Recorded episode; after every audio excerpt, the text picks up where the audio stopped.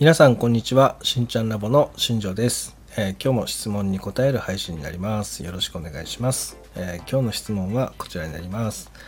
えっ、と美容室に行った時にえっ、とハイライトをおすすめされました。でえっ、とハイライトに関しての質問なんですがえっ、と質問そうですね。ハイライトを入れる時に、えー、と美容師さんからはね、え全体のそのハイライトなのか、えー表面だけのハイライトなのかってことをね質問されます。でもどっちがいいか分かんないです。この場合、えー美容師さんに委ねた方がいいんでしょうかっていう質問が来ました、えーこれ難しいですね。僕も実際、えー、と他のサロンでお客さんで伺う時に必ずそういうところってね、えー迷ったりします。で、えー個人としてはそんなに派手にしたくないからまあちょっとでいいのかなって思ったりもするんですけどやっぱ全体的なバランスとかねその周りから見た自分のその髪の状態とかっていうのは気になるので、えー正直そこはね美容師さんからちょっと進めてほしいなっていうところなんですけども、まあただ、えー、と大切なことはそのなんで入れたいのかってことなんですよね。そのハイライトを入れたい理由が何なのかっていうところなんですよ。例えば、えーパッと見たねそ自分のねその見た目の印象を少し明るくしたい。っていうんであれば、え全体に入れる必要は僕はないと思ってて、ま表面だけに入れてあげればそれなりに明るく見えるかなっていうふうに思います、まあ、ではなくてね全体的にその派手にしたいとかねそのデザインとしてハイライトをしたいっていう場合は多分全部に入れる方がその毛先のねあの見え方とかっていうのも変わってくるので、えー全体に入れる方がいいんじゃないかなっていうふうに思ったりもします。そこに関してはねその自分が一番どうしたいのかっていうところがすごく大切になってくると思うので、えー鏡にその自分の顔が映った時にその見た目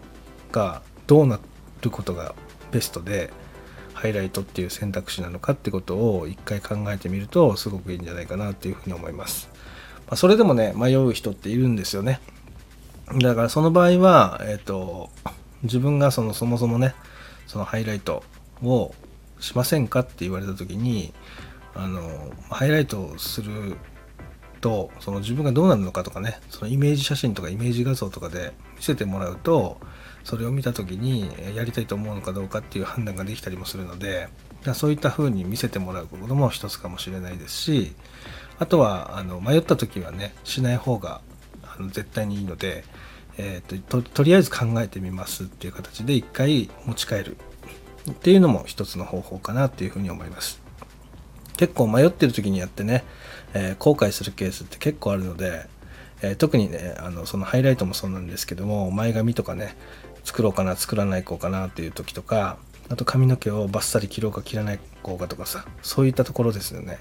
そこで迷いが生じてるうちは絶対にやらない方が良かったりすることもあったりするので、まあ、切るのはねいつでもできますしハイライト入れるのもいつでもできます、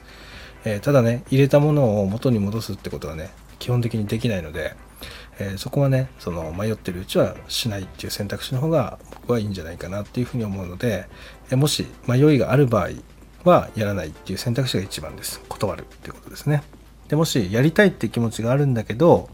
えーそういう表面だけに入れる方がいいのか全体に入れる方がいいのかっていうところで迷ってるんであれば、